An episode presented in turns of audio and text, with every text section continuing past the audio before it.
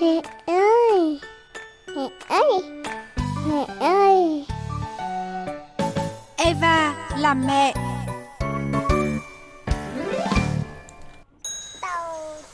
Lại ngắm con trai yêu đúng không hả bố Tôm? Ừ, tập đi xe đạp đây mà. Chồng chết cười đi mất đi mẹ Tép ạ. Đâu xem nào. Eo ơi, đẹp trai đấy nhá. Không lo sau này ấy vợ đâu. Ờ, mẹ Tép nói kiểu gì thế nhở? Bố các cô còn đổ xô vào. Thế bố Tôm đã nghe thông tin này chưa?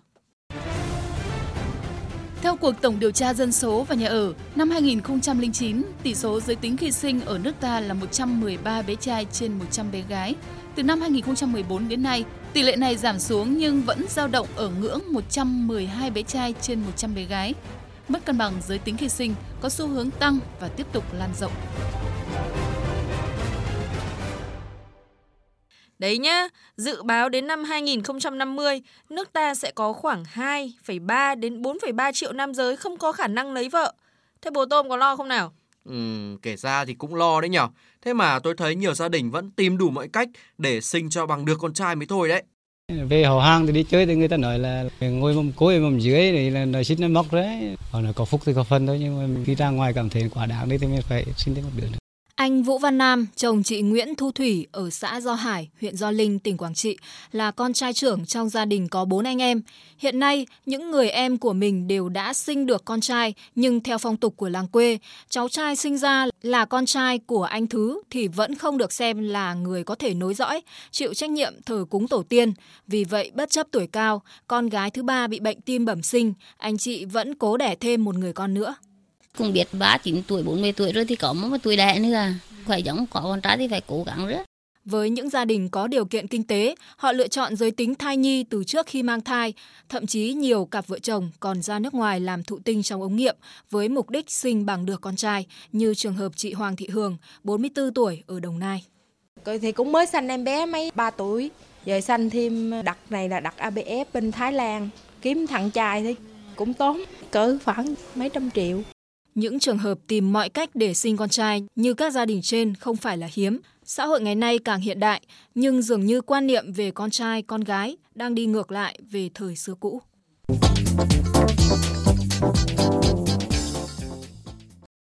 Bố Tôm này, ông Nguyễn Đình Tuấn, Phó Tri Cục trưởng Tri Cục Dân số Kế hoạch Gia đình tỉnh Thanh Hóa cho biết là nhiều gia đình còn lựa chọn giới tính thai nhi một cách phán khoa học, nhất là bằng cách nạo phá thai đấy. Những người vợ không sinh được được bé trai thì gia đình rồi bố mẹ chồng cũng như là dòng họ cũng gây ra áp lực cái áp lực đó thì chúng tôi chưa có cái điều kiện để thống kê, nhưng mà các cái tiến bộ khoa học kỹ thuật trong y học được áp dụng một cách tương đối rộng rãi, làm cho cái vấn đề chẩn đoán cũng như là trong vấn đề là xử lý những cái thai là gái cũng đã có. Tôi nghĩ thật là tàn nhẫn đấy. Vậy là những hành vi này có vi phạm pháp luật không hả mẹ Tép? Và tôi nghĩ là phải có giải pháp để ngăn chặn hành vi lựa chọn giới tính thai nhi chứ nhỉ? Bây giờ thì mời bố Tôm và các mẹ sẽ cùng nghe ông Võ Thành Đông, Phó Tổng cục trưởng Tổng cục Dân số Kế hoạch Gia đình Bộ Y tế trả lời trong cuộc phỏng vấn với phóng viên chương trình nhé. Thưa ông, hiện nay thì đối tượng lựa chọn giới tính khi sinh chủ yếu là tầng lớp trí thức. Vậy xin ông cho biết là theo luật dân số thì những cái hành vi này thì có vi phạm luật hay không? Và hiện nay chúng ta có hai cái văn bản còn phải áp dụng vào, đó là pháp lệnh dân số, hiện nay vẫn còn có hiệu lực. Thứ hai là Nghị định 176 của Chính phủ về xử lý những vi phạm à, trong pháp lệnh thì có quy định là nghiêm cấm lựa chọn giới tính thai nhi dưới mọi hình thức như vậy thì tất cả những cái trường hợp mà lựa chọn giới tính thai nhi đều là vi phạm pháp luật à, và khi mà các bác sĩ tiếp tay cho những cái hành vi này thì họ cũng sẽ bị xử lý như thế nào thưa ông? Hiện nay thì pháp luật của Việt Nam thì chỉ là xử lý vi phạm hành chính thôi, chứ còn không có xử lý hình sự.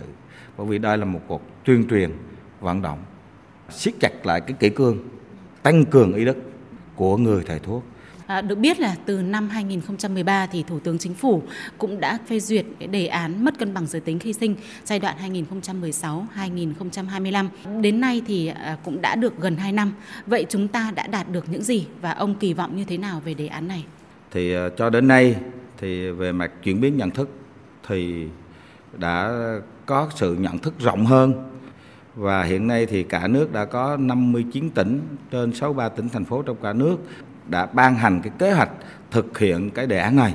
Thứ ba nữa thì ờ, chính phủ cũng đã ban hành cái nghị định 176 về xử lý các hành vi vi phạm về công tác dân số cơ thôi gia đình thì trong đó có hành vi vi phạm về lựa chọn giới tính khi sinh. Đây là một văn bản pháp quy ờ, chủ yếu là xử lý về vi phạm hành chính để ngăn ngừa những cái tư tưởng mà trọng nam khinh nữ và chọn à, lựa chọn cái tính à, khi sinh. Và hiện nay thì à, chúng tôi cũng đang đề nghị Bộ Y tế để đề nghị chính phủ sửa đổi nghị định này bằng cách tăng hình phạt À, chúng tôi rất là kỳ vọng đề án này thì nếu như mà được Thủ tướng Chính phủ quyết định ban hành cái đề án này đến năm 2030 thì trước hết là tôi kỳ vọng là có sự chuyển biến nhận thức rõ rệt. Nếu chúng ta tăng cường đầu tư về công tác truyền thông giáo dục để mà chuyển đổi được hành vi. Cái thứ hai nữa là cái việc xử lý vi phạm cách rất là nghiêm minh thì chúng ta mới ngăn ngừa được những hành vi vi phạm về lựa chọn giới tính thai nhi. Thay đổi cái quan niệm thâm căn cố đế của người dân về cái việc là nam tôn, nữ ti, nữ nhi ngoại tộc không thể chuyển biến trong ngày một ngày hai.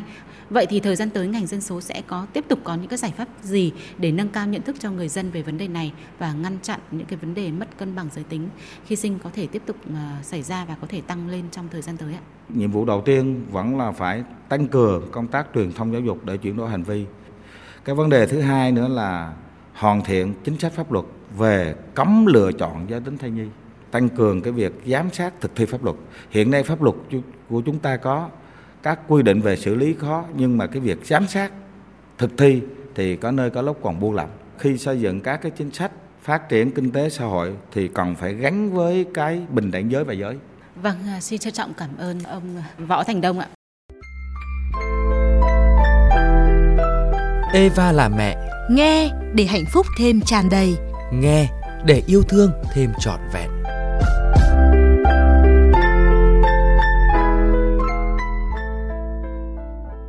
À mà bố Tôm này, đang muốn hỏi là sau khi cưới vợ ấy thì bố Tôm thấy bà xã nhà mình tính cách có gì thay đổi không? À, cái này hỏi khó quá mẹ Tép ạ. Nghe là đã biết câu trả lời là gì rồi. Bố Tôm sẽ chia sẻ nỗi đồng cảm với các bố trong chuyên mục Góc nhìn phu quân hôm nay nhé. Góc nhìn phu quân.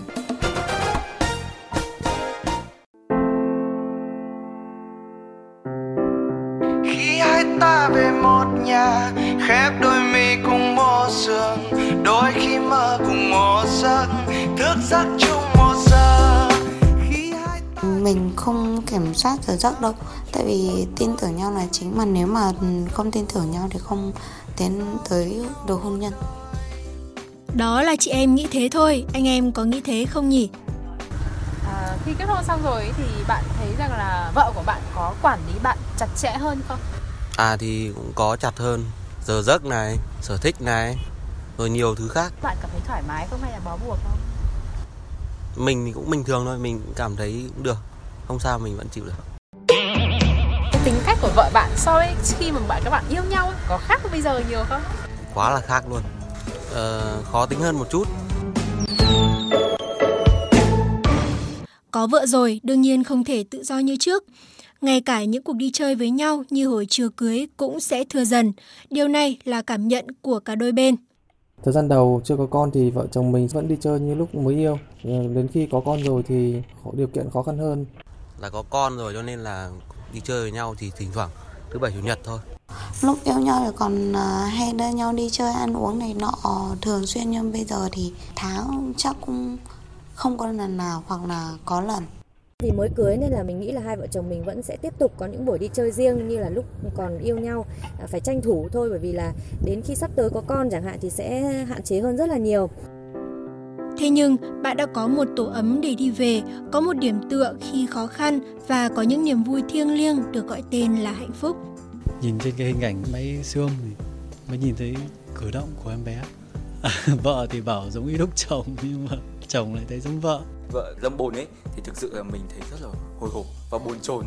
Lúc mà cô y tá bế cháu ra ấy thì thực sự là cả nhà thì đều vỡ hòa chung quy lại vẫn yêu vợ, thương con, cảm thấy hạnh phúc là được rồi đúng không hả mẹ Tép? Về chung một nhà thì cặp vợ chồng nào cũng sẽ thấy đầy những khuyết điểm của nhau. Quan trọng là vẫn yêu và thích nghi với nhau bố Tôm nhỉ? Ừ, mẹ Tép nói chỉ có chuẩn rồi đấy. À, đến đây thì Eva là mẹ cũng xin tạm biệt các mẹ. Hẹn gặp lại các mẹ trên VOVI FM 96,5 và trên trang web vovi.vn nhé.